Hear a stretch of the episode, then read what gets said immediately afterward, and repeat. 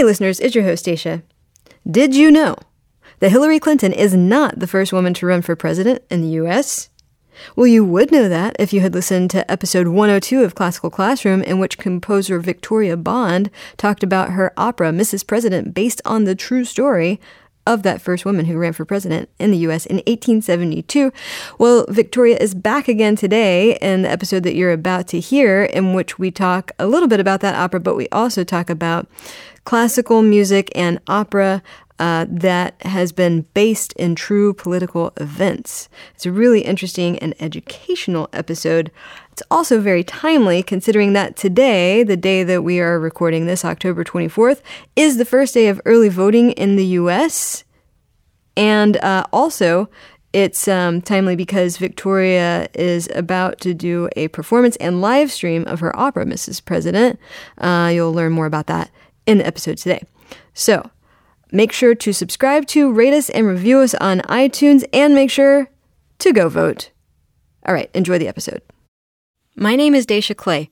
I'm the audio librarian here at Classical 917. While I'm a real librarian, I have a deep, dark secret. I know very little about classical music. I grew up listening to rock, and I know something about jazz but when it comes to classical, but I really want to learn. So, every week on this show, a classical music expert will give me a piece of classical music they think I should know, and then we'll discuss it. Come learn with me in the classical classroom.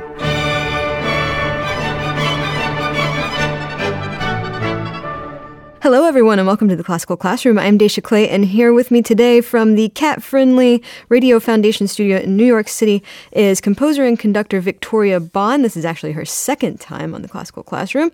Victoria is a composer and a conductor. Her work has been commissioned by organizations around the country and the world, including the Houston Symphony. She was the first woman awarded a doctorate in orchestral conducting from Juilliard. She has guest conducted throughout the world. Uh, we've had Victoria on, as I mentioned before, actually about a year and a month ago, apparently, I noticed, um, to talk about her opera, Mrs. President. It's an opera that's based on the true story of the first woman to run for president in the U.S., which actually took place in 1872. Um, and in honor of the current presidential race, Victoria will be presenting scenes for Mrs. President on October 28th at the National Opera Center in New York. And even if you can't get to the event, you can see it live streamed online. We'll get to that more later. But first, Victoria, welcome back. Thank you. Thank you so much for having me back. So, so we've got a lot of ground to cover because, in addition to briefly reminding people of uh, Mrs. President and the premise of that opera, we're going to talk about other operas and classical music pieces that have been based on true political events. So, first, why don't you give people just a brief overview of Mrs. President? Mrs. President takes place in 1872, and it has to do with Victoria Woodhull, who uh, ran for president before women even had the vote, and her nemesis, Henry Ward Beecher, who did everything in his power to uh, prevent her from becoming president. She actually spent election night in jail. Mm-hmm. And um, it's really fascinating that there are so many parallels with, with today. She was reviled by the press. They called her Mrs. Satan. Mm-hmm. And things were pretty bad back uh, in those days. And remind us of who Beecher was. Now, Be- didn't Beecher actually run against her, as I recall? No, no. She oh, ran against okay. Ulysses S. Grant in his second term. And by the way, her running mate was Frederick Douglass. Oh, that's right. Yeah. So she was way ahead of her time in many, many respects. She ran on the equal party ticket. And of course, since women couldn't vote, uh-huh. uh, this was just basically an, an exercise, I wouldn't say in futility, but because she used this bully pulpit to further her ideas and her agenda, which really was complete equality for women, which mm-hmm. was a just a distant dream at that time. Yeah. But Henry Ward Beecher was one of the most celebrated preachers of his day.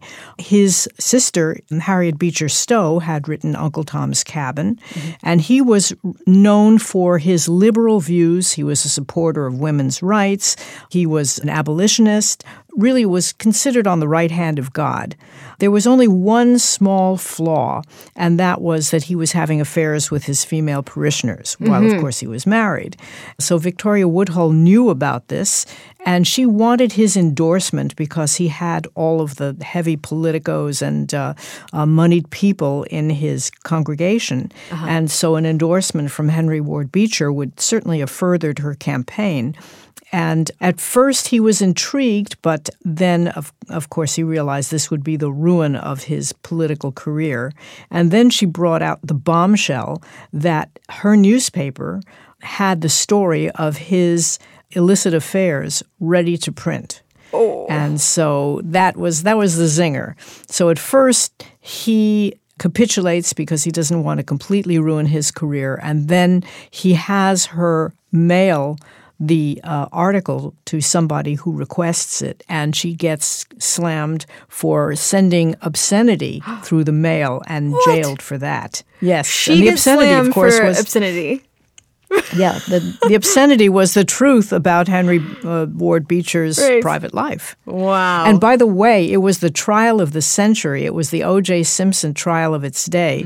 And he got off scot free, and she went to jail. Oh my gosh. Well, I, I think we should hear a little snippet, and then I'd like to talk briefly about some of the parallels uh, uh, in this opera and true story, and uh, what's been going on in uh, U.S. politics today. So, Yeah. would you introduce the piece we're going to hear? Certainly, we're going to hear an aria called I'm Told I'm a Citizen, in which Victoria announces herself as the candidate and says, um, I pay taxes, I should should be considered a citizen. I already have should have the right to vote because I am a citizen.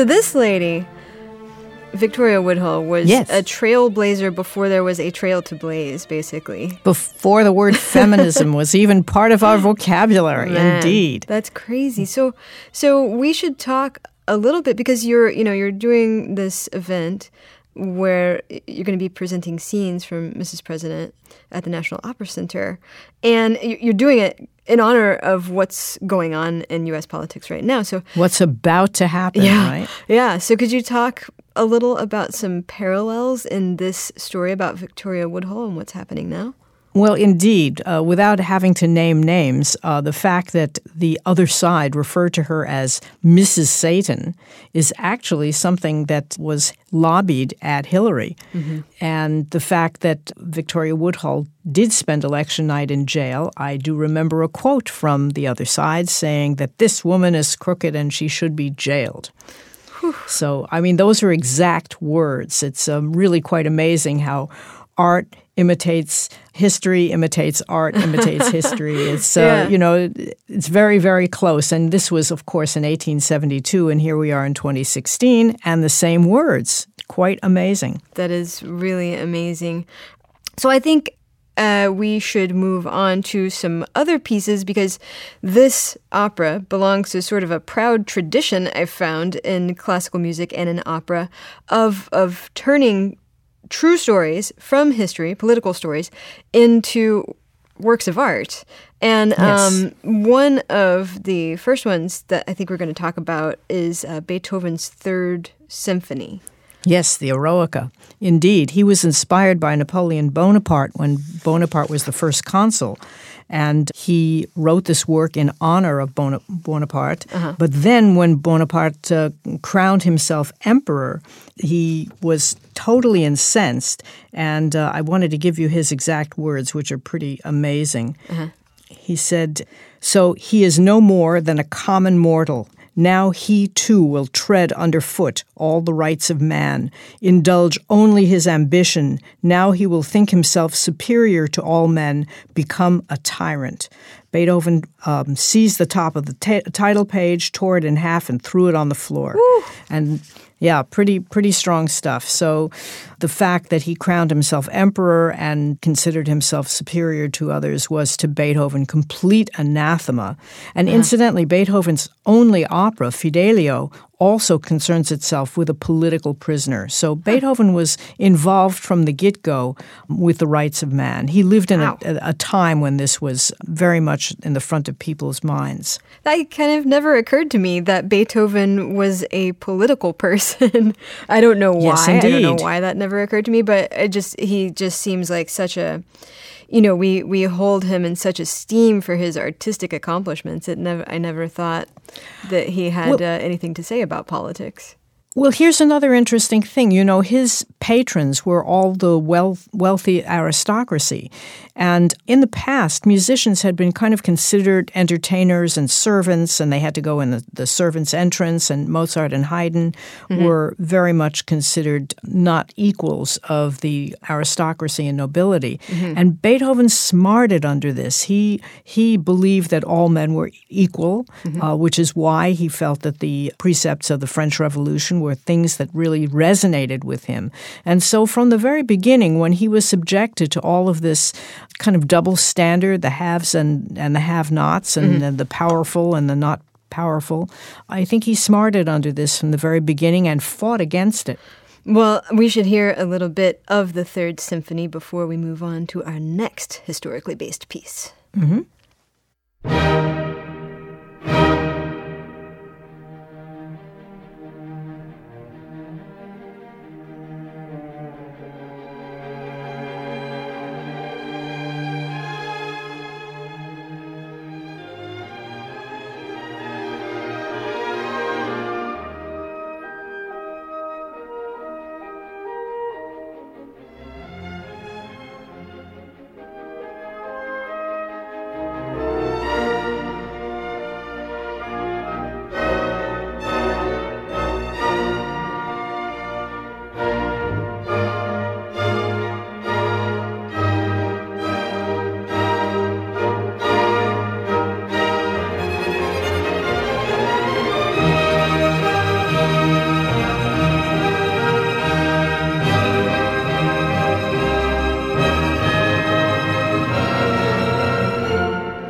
You know, it's funny. I don't, you know, I am definitely not a classical music expert, but every time I hear a piece by Beethoven, I just smile because it, it sounds so Beethoven-y. It just, it's so easy to pick out his, his work.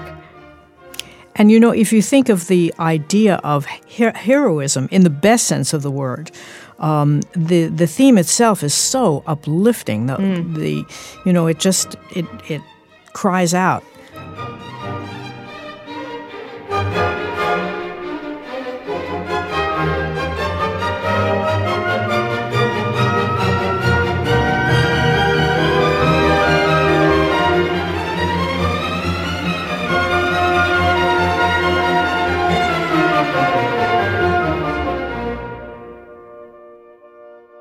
I was really surprised to find out how many classical music pieces in opera have been based in in true stories about political events. And the and the next one we've got here on the list is uh, Shostakovich's Seventh, which is also known as the Leningrad Symphony, which as I understand it, was initially dedicated to the life and deeds of Vladimir Lenin, and, and in much the same way that Beethoven changed the name of the Third Symphony, Shostakovich decided instead to dedicate the, sym- the symphony to the city of Leningrad. Yes, and there's a theme in the first movement that was first known as the Stalin theme. And if ah. you know anything about Shostakovich, his relationship with Stalin was a stormy and rocky one. Yeah. He was constantly in fear for his life. He had written an opera called Lady Macbeth of the Mtsensk district, mm-hmm. and Stalin said that this piece is garbage and basically was on uh, Shostakovich's case for the rest of his life and very, very tyrannical and dictatorial. So Yeah. Shostakovich had to watch what he wrote and what he said. Fortunately, so much of music is abstract, which is not true of opera, as you know. You've got words there. So in the Seventh Symphony, he did a very clever thing. The the theme of fascism, uh, the the the motive that he associated with fascism was first, uh, in his mind, associated with Stalin. But later he said, um, oh no, this is really an anti Hitler theme. And uh, I think a, a quote from him is uh, also very telling. He said, it's about fascism, but music, real music, is never literally tied to a theme. Fascism is not simply National Socialism, and this is music about terror, slavery, and oppression of the spirit, not only about fascism, but about our country and generally about all tyranny and totalitarianism. Yeah. And that's what I think is so interesting is that, you know, you, you, you can put specifics uh, of time and place on, on this music, but it really applies broadly to uh, situations that are happening today. Yeah, apparently about 25 million Soviet citizens lost their lives in World War II. That is just an Staggering, isn't it? unfathomable number. Yeah. And this is a, a testament to them.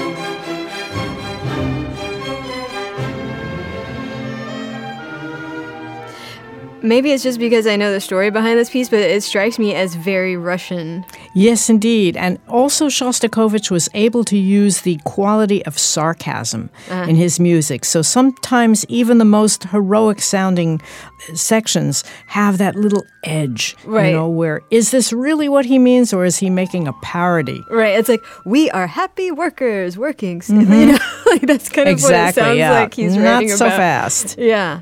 Wow. That's, man, he had such a complex relationship with this country.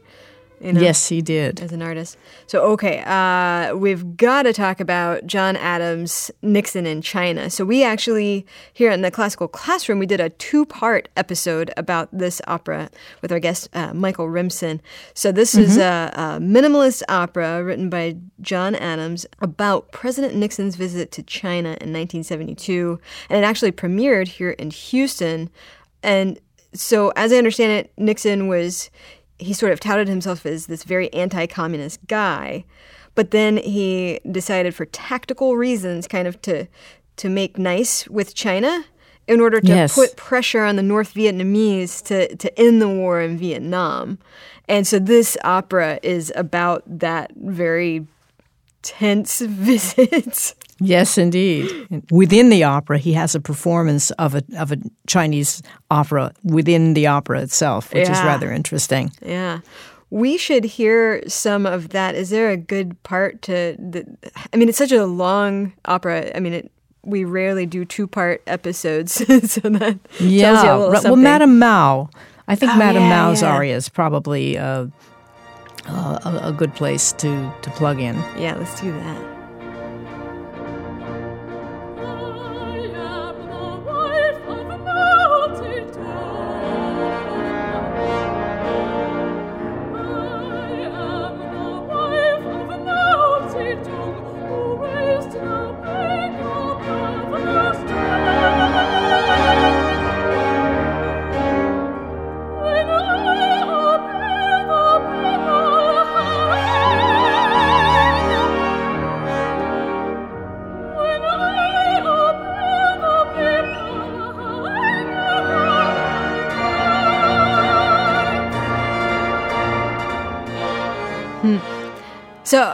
Wondering is if you were inspired by this opera to write to write uh, Mrs. President.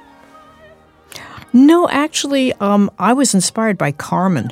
Oh, interesting. Georges Bizet's Carmen. Okay. And the reason the reason for that is because Carmen is a woman who values freedom above all. You know, Mm. opera history is full of women who are downtrodden, exploited, murdered, subjugated in some way, shape, or form, are sick, or you know. And here is Yeah. Carmen. Here is this woman, defiant, defiant. She will not be ruled by anyone, by any man. She is free, and she lives free, and she will die free, and she's not going to be held down.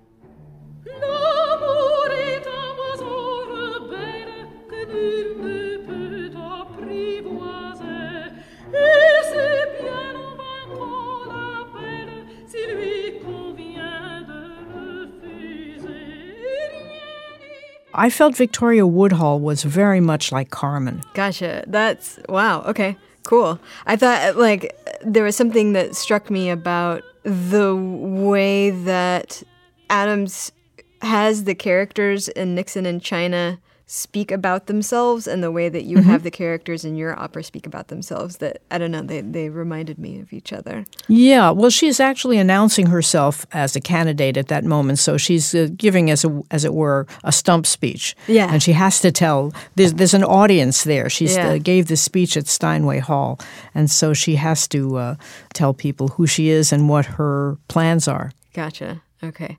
So next on our list is Benjamin Britten. We've got actually a couple of pieces by Britten. Um, the Sinfonia da Requiem and Yes. his uh, his War Req- Requ- that is hard to say. War Requiem. so the Sinfonia da Requiem. Yeah, I thought this was really funny that that basically the the Japanese government commissioned different composers to, to, to make pieces. Benjamin Britten received a commission through the British consul for uh, to write a work for a special festivity by an unspecified nation, and Britten agreed to do it as long as it, the, it didn't have to be jingoistic, which he never was. And he eventually learned that the requester was Japan, and they wanted a work to celebrate the 2,600th anniversary of the ruling dynasty. Yeah. And at this point, Japan was not involved in World War II. World War II, this was 1939, so they were not part of the picture. So he had an agreement with the Japanese consul, discussed the work's nature, uh, the suitability for the occasion, and uh, they were fine with it. It was going to have things in Latin in it, it was going to be in three movements. And so he wrote it and didn't hear from them for a long time. Then he was summoned to the Japanese consulate, where he was read a long letter by the person who served as organizer of the celebration. And, and this is so amazing.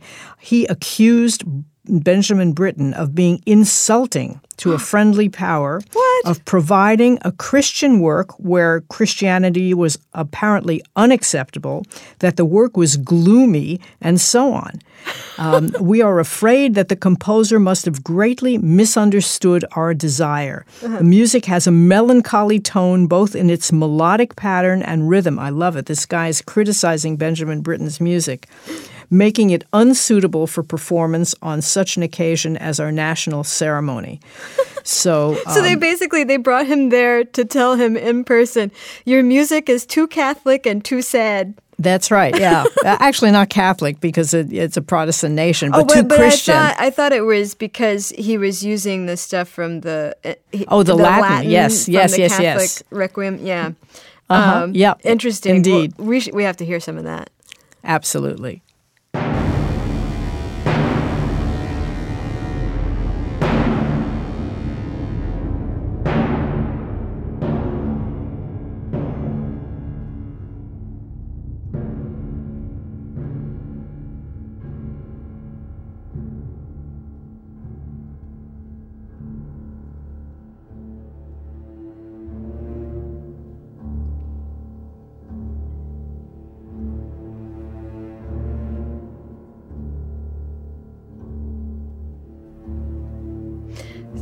Talk a little bit about what's Yes, happening in the music? Because I know this is a very particular form of of classical music, the the requiem. Yes, and, and it's very serious and it's very dark, so you can see why the consulate thought the work gloomy. Yeah. But of course, it's also very serious and, and powerful in tone. It's interesting to me that Britten decided to use this form to talk about the 2600th anniversary of the Japanese Empire. well, you know, he he uh, just knew it was a celebration. He didn't know what country was uh, it was going to be used for when he Oh, wrote okay. it. So he wasn't it came making as a some big sort of- surprise. He wasn't yeah, making no, some no, sort no. of He, commentary. He was just like, "This is what I feel like writing." Well, that's it, you know, Yeah. and you can imagine it was written in 1939 with the um, the war clouds looming, and of course World War One already of having ha- happened. Uh-huh. Um, this must have been on everybody's mind. Well, considering the works that we know that were written at that time, Yeah. and so he had no idea that it was being written for Japan, let alone being written for a, a you know a celebration of the 2600 anniversary of the dynasty. I, I doubt if he would have taken the commission had he known that. Yeah. It just seems so you know completely antithetical. But then when he found out what it was, then he tried to you know say, well. This is what I'm doing. I hope it's acceptable to you. Right. And of course, they, you know, just said yes, and without realizing that this was going to be completely the opposite of what they thought it was going to be.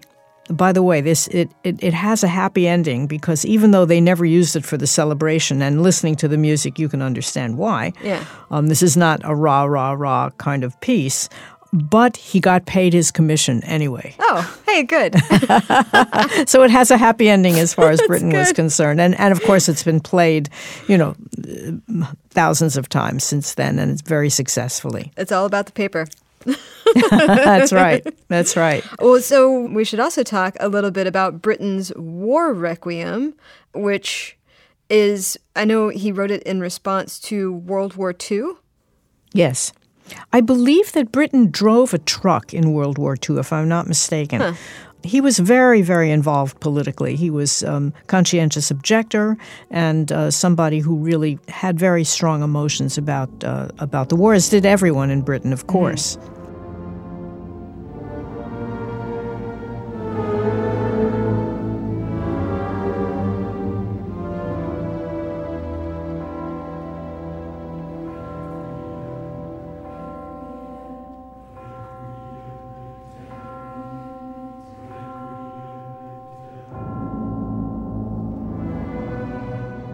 What's the significance of those chimes in the background? Ah, the tolling of the bell. It's a Yeah. requiem.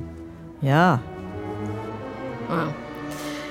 So, uh, wow, that's it's kind of a strange synchronicity that Britten wrote a requiem for the Japanese celebration prior to World War II, and then he wrote another requiem, requiem about World War II, like considering what happened with the Japanese in the war, Yes, yes. which is a great segue, by the way, uh, into talking about Christoph Penderecki's Threnody for the victims of Hiroshima.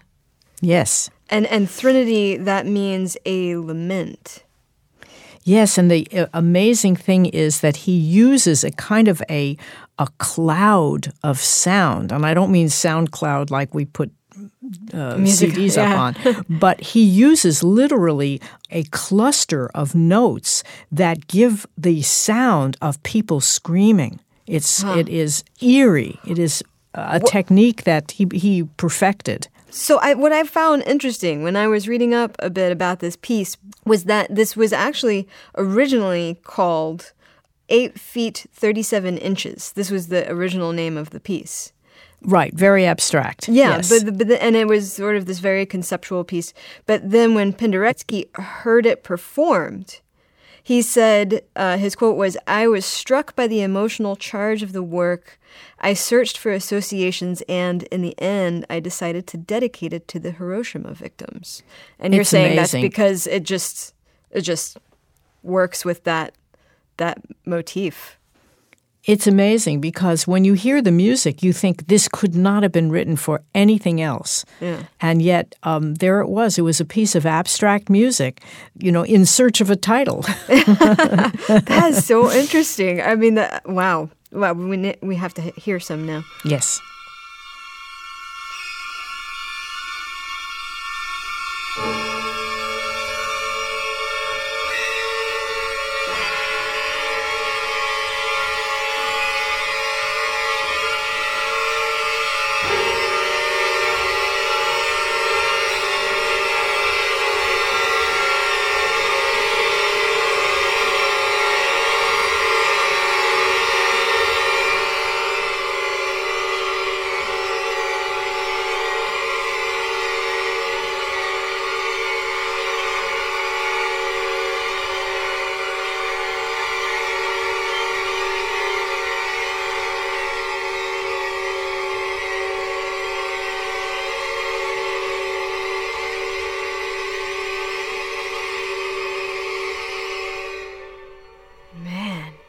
It's kind of an audible Rorschach test, isn't it? Wow, what a powerful like You hear the soundscape. It doesn't even sound like music. It's just sort of Yeah. Oh, now yeah. we're going into something totally different.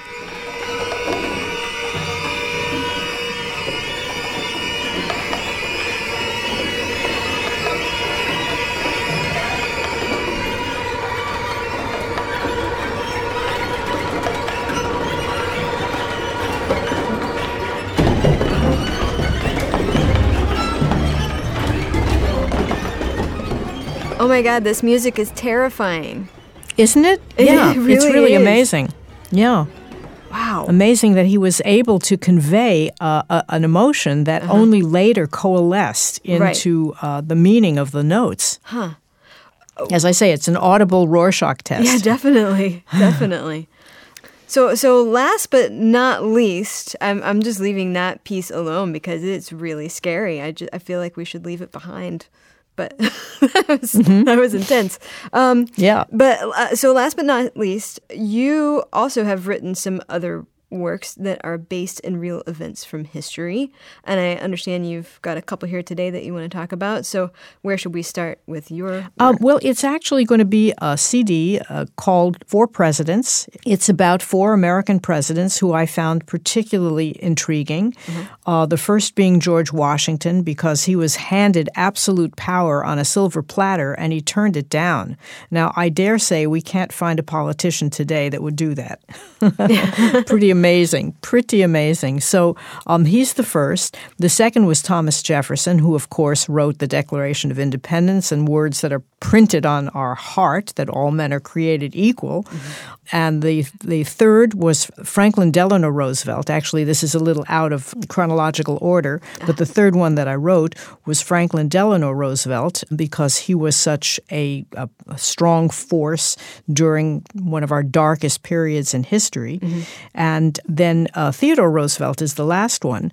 And each one of these pieces has a narrator and it also has a solo instrument that is associated with the period. For example, with George Washington, the solo instrument is the flute, and the music is based on fife and drum tunes from the Revolutionary era. Mm-hmm.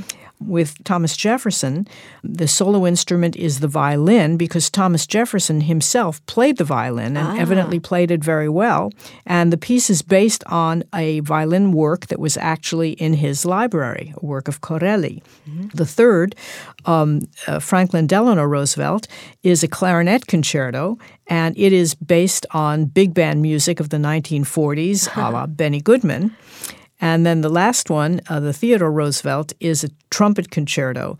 And um, even though Theodore Roosevelt didn't play the trumpet, I think if he played any instrument, he would have played the trumpet. It just seems to embody his um, exuberant He definitely seems like a brass guy.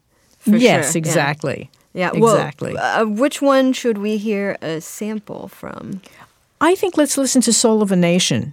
This is the work about uh, Thomas Jefferson. Okay.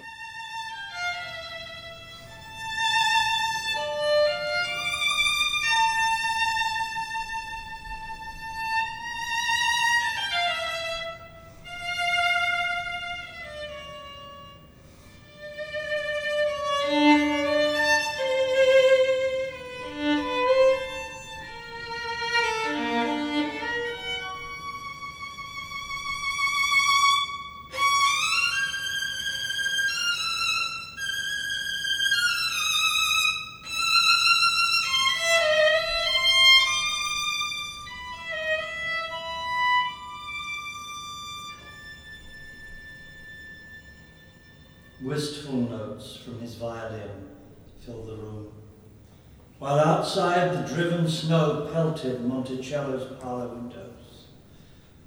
But storms no longer touched Thomas Jefferson.